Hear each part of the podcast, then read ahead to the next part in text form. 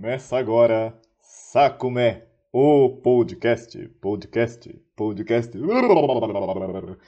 Eu sou o grande Matheus Notti e esse é o primeiro episódio de nosso podcast. Vão ter outros? Eu não sei. Alguém vai ouvir? Eu também não sei. Mas eu sei que eu não tô sozinho aqui para falar, por isso que aqui na minha mesa temos dois convidados hoje. Vini Boy, por favor. Olá, senhoras e senhores, prazer. Vinícius aqui. Estamos aqui é, nesse podcast para dar uma palhinha do vocês de algumas coisas interessantes que aconteceram com a gente. É, e como eu sempre digo, né, pele de sapato que não corre, não planta bananeira. Sensacional suas palavras, Vini Boy. E além de Vini Boy, temos também Carioca, por favor. Beleza, galera, tudo bem? Aqui é o Carioca. E eu acho que pareceu uma boa ideia na hora eu ser um convidado, né? Pra mim é uma honra estar aqui. Espero que vocês se divirtam com, com as histórias que a gente vai contar aqui. Bom, eu agradeço a presença de vocês dois. E vamos lá, o que, que vai funcionar isso aqui? É algo bem louco. Temos um foco? Talvez temos um foco. Mas faltando agora em nosso primeiro episódio, já parou para pensar e se sua vida fosse controlada? Como assim? Acho que todo mundo aqui, eu, meus dois companheiros, já passamos por situações em que a história que acontece com a gente é tão bizarra, é tão impossível e sem noção que você fala, não é possível que isso esteja acontecendo naturalmente. É, parece que tem alguém jogando a gente. A gente parece que a gente tá num The Sims. Vocês concordam comigo? Eu concordo totalmente também. Tem umas horas que é como se eu estivesse vivendo um seriado de TV de comédia divino, onde eu sou um bobo que Poseidon jogou aqui no meio e falou: Deixa eu ver se o otário se, se ferrar um pouco. O famoso show de Truman, né? É isso aí, ó. Referências que o velho aqui não entendeu. Queria ressaltar que eu adorei a recolocação da frase do Carioca para não soltar um palavrão. É, pode ter crianças nos assistindo, né? Mas então, o que, que me motivou a pensar nesse glorioso tema? Eu estive no supermercado semana passada e no caminho de volta tinha um ciclista no domingo de manhã ali, todo equipado, né? A, a carata, aquelas roupinhas coladinhas, bem colorida. O cara tava subindo a rua. de repente o guidão da bike do cara soltou, soltou, como se fosse uma, uma peça de Lego. Mas convenhamos aqui, se eu fosse Poseidon, eu ia fazer isso porque um cara desse tem que se f... O cara me acorda no domingo de manhã, que é hora pra você dormir. Ou melhor, tinha que se f... mesmo, né? Esse rapaz soltou o guidão da bicicleta, e aí que eu também parei para pensar para criar a nossa primeira teoria aqui de nosso episódio. Que é assim, o cara comprou essa bicicleta, essas bicicletas não são baratas, geralmente são muito caras. Aí aconteceu isso. Ele estava no caminho de volta, porque se ele tivesse no caminho de ida, ia dar essa merda e ele ia voltar, certo? Então, ele comprou essa bicicleta, que já é cara, está fazendo o caminho de volta, provavelmente estava longe de sua casa, porque quem vai pedalar vai pedalar longe de sua casa, e aí quebrou a bike do cara. E a mulher dele, com certeza, foi contra ele comprar essa bicicleta. E aí, que coitado, não é possível que isso seja verdade. Porque o cara voltou para casa atrasado. Como é que ele vai explicar o motivo desse atraso? Começa por aí. Já chegou tomando esporro, porque ele deve estar atrasado pro almoço na casa da sogra. Primeira coisa que ele viu, você já viu a hora? Sua filha tá arrumada. Aí ele chegou tarde na casa dele, já se atrasou, tomou o esporro da mulher, teve que se justificar porque quebrou a bicicleta, tomou outro esporro porque ela foi contra ele comprar essa merda dessa bicicleta. Mas então, entendeu? É por isso que eu falo, por isso que me baseou nisso. Falei, alguém tá controlando a gente, a nós e nesse cara. Alguém fez isso acontecer com ele. Isso me veio uma, uma puta negócio na cabeça. Caramba. Cara, eu eu saí com meu pai, acho que foi ano passado, é, pra gente fazer o, uma trilha. Cara, só deu merda nessa trilha, cara. Foi a gente mais, mais uns, uns, uns povos que ia participar da trilha também. E parece que tudo foi premeditado para dar errado. Tudo, tudo desde o começo até o final. Primeiro que a gente parava a cada, tipo assim, de dois em dois quilômetros que a gente andava, a gente parava para fazer alguma coisa na trilha. Se, o pessoal tava bebendo pra c... Nossa, era uma coisa. Inclusive, se beber não dirija. Se beber não dirija. A gente, a gente parava de tanto em tantos metros assim para fazer qualquer bobeira. E cara, e a cada passo que você, que você tava andando, parecia que já tava. A merda tava sendo ficando maior, sabe? Parece que tava besouro a bosta, que só vai rolando o negócio. Começou a acontecer vários acidentes. De um cara, de um cara varando um, um pedaço e quase caindo numa ribanceira. Até o pneu do carro, o eixo do carro, na verdade, quebrando e a gente ficando parado na trilha por umas duas horas esperando te dar um jeito de consertar. Cara, é, saca? Quando a, o estresse seu chega no limite de, de, cara, como que isso tá acontecendo comigo? Por que que eu decidi participar desse negócio? Podia estar tá em casa, deitado, mas não, eu falei, eu vou, eu vou nessa trilha, vai dar tudo certo, nós vamos chegar, nós vamos acampar num lugar e nós vamos embora cedo. Mas não. Vai ser lindo, pensou o Vini. Vai ser lindo. Eu vou ver umas vistas bonitas, eu vou conhecer uma central d'água, eu vou fazer amizade. Cara solitário. Dependeu de um passeio para fazer amizade. Um pouco de bebida aqui, uma, uma coisa ali, sabe? Umas coisas assim. É, as amizades novas, só coisas, né, que poucos entenderiam, né? Maconha não? Não, não, não, não. Eu era um jovem no meio de velhos. Esse que era a questão também. Então. então rolou bingo. é, tipo, rolou um bingozão, a gente parava e já começava a cantar a cartela ali, dois patinhos na lagoa, era assim, compensou, tipo assim, saca? No final a gente chegou num lugar com vista bonita, mas, no, mas cara, o caminho para chegar nesse lugar foi uma tristeza só. Como diz o Racionais, o caminho para a felicidade ainda existe. É uma trilha estreita em meia selva triste. Oh. Gerente da empresa Frases e Versos. Bom, sensacional sua história, Vini. Bom, agora chegou a vez do nosso ladrão do rolê. Carioca, por favor, se você quiser contar uma história. Cry de bambu. Então vamos lá. Vou começar pela ordem cronológica de, do meu primeiro término de namoro. No meu primeiro namoro foi uma situação meio. Um relacionamento meio abusivo da parte dela. Eu era bobão, né? Vale ressaltar que eu era bem novo nessa época. Quando eu terminei o namoro, eu devia ter uns 15 anos. Eu devo ter começado a namorar com uns 13. Eu não queria que eu saísse com meus amigos. Chegou a ter ciúme da minha mãe, do meu irmão foi uma bosta. E eu, como sou bobão, eu não sabia como terminar esse namoro. Falei, véi, como que eu termino isso, né? Até que eu não vou entrar nos detalhes que me fizeram terminar, porque pode até entrar num outro episódio. Mas eu vou diretamente no dia.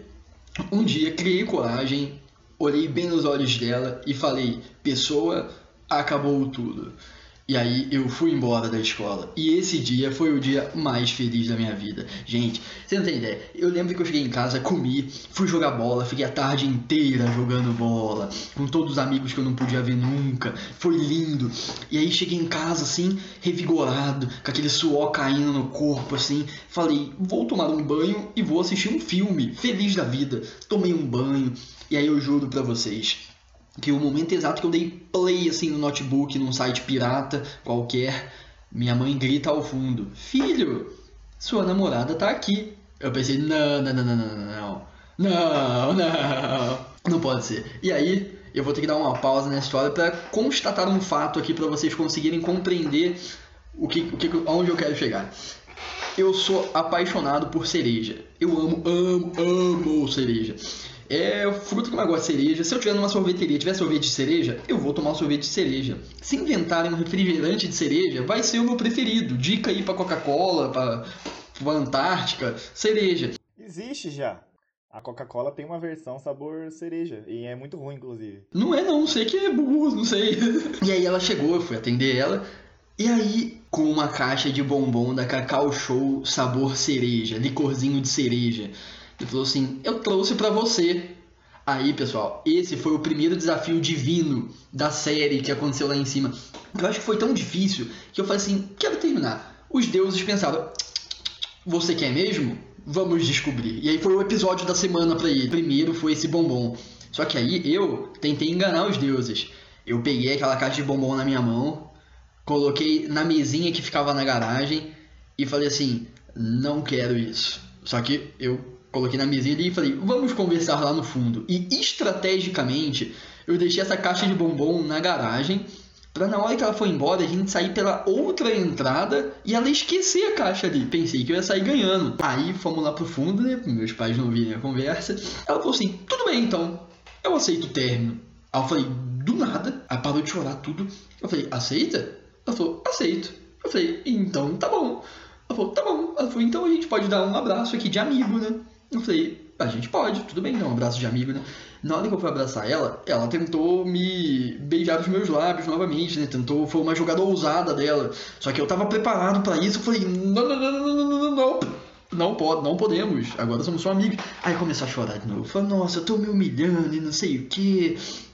E aí eu falei, véi, você não pode fazer isso, vai lá lavar o rosto, vai ali no banheiro lavar o rosto. Aí ela foi. E aí, meus amigos, foi o segundo desafio. Pensem só num jovem de 15 anos de idade que tá com os hormônios em ebulição. E aí ela me volta é, despida, vamos dizer assim. E aí ela. Posso me tocar enquanto você conta essa história? Seria uma honra para mim. e aí, na hora que eu olhei aquilo, o pau já bateu no nariz, já, já fiquei zonzo, eu falei, ô louco! E aí eu falei, o que você tá fazendo? Ela falou assim, você tem certeza que você quer terminar comigo? Eu lembro dessa frase até hoje, foi exatamente assim. Você tem certeza que você quer terminar comigo? Aí nessa hora eu pensei, aí ah, então, agora, certeza, certeza, é uma palavra muito forte, né? Certeza. A gente nunca tem. A única certeza da vida é a morte, né? Mas aí. Amigo, amigo, amigo, amigo. Ponto eletrônico aqui. Vini, guru de Himalaia vai precisar ir embora no primeiro. É, tivemos um, um pequeno. Só uma pequena imprevista aqui. Pouca coisa. Ao vivaço, ao vivaço. Eu vou, vou me despedir aqui. Caros, obrigado ouvintes aí por, por ter ouvido até aqui. É, mas tá bom, né? Foi um prazer a sua, sua, sua meia jornada até aqui cara vai embora ao vivo. É isso aí, Carioca. Chora o amor nessa história aí e vamos terminar isso aí. Valeu, Vini, foi lindo. Bom, recapitulando então agora sem o nosso, nosso querido e nosso, nosso ilustre convidado. E, e aí eu pensei, nossa, certeza, certeza da vida é sua morte, né? Mas aí, graças, eu acho que tinha alguma entidade divina que estava do meu lado ali na sessão. E aí a voz dele me tocou e falou: Seja forte, isso é um teste. E eu pensei, ser forte, isso é um teste. E aí eu juntei todas as forças que eu tinha reunida dentro de mim, com meus 15 anos, com a testosterona explodindo. Eu falei, não devemos fazer isso mais. Agora isso ficou no passado. E aí eu venci o segundo desafio, senhoras e senhores. Eu resisti à tentação de um adolescente. E aí, com muita luta, é, eu consegui que ela entendesse que não daria mais certo e ela acabou indo embora. E aí, ao final dessa minha aventura, eu pensei só uma coisa: eu agora vou assistir filme com chocolate de cereja. Eu retornando pela garagem, cadê a caixa de chocolate? Sumiu! Eu falei, não é possível. Eu deixei bem aqui, foi o meu plano, né? E aí eu entrei dentro da minha casa perguntei para toda a minha família, ninguém viu esse chocolate de cereja. Ou seja, claramente foi uma jogada divina que colocou esse chocolate e como viu que eu não caí no teste, eles removeram para eu também não sair ganhando tanto, assim. Não, não é possível. Simplesmente não é possível. Terminei sem namorada e sem chocolate de cereja.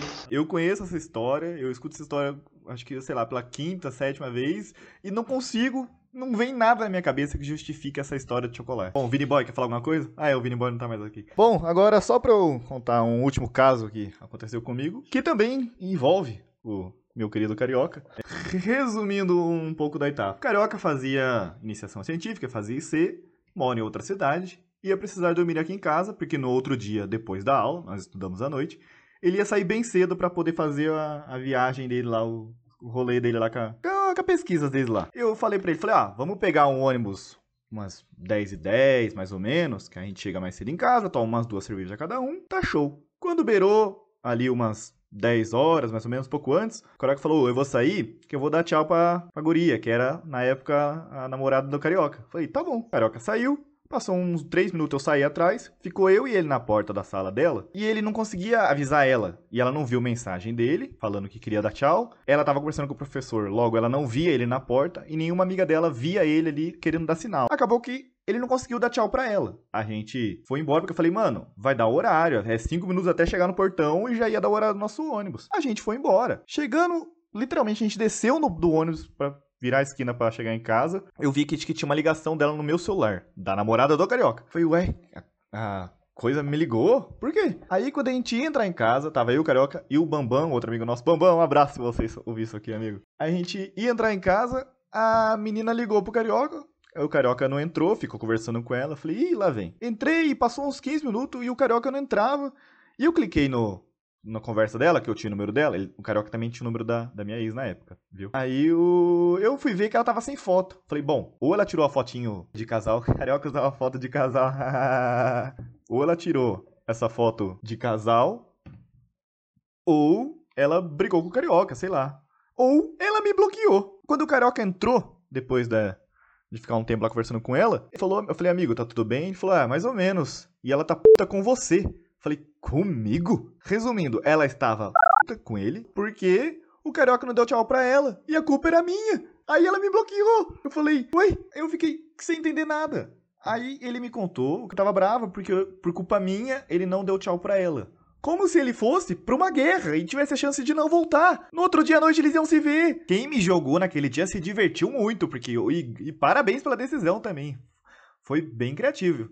Eu nunca que uma a namorada de um melhor amigo meu me bloqueou. Eu tenho uma lista vasta de garotas que me bloquearam, mas que se envolveram, se envolveram comigo, não com o meu melhor amigo. Bom, então, amigo, se quiser agora contar da sua história depois de indas e vindas nossas aqui. Pra fechar aqui a minha história, então, uma outra história minha, também envolvendo mulheres, para variar, foi assim que eu completei 18 anos.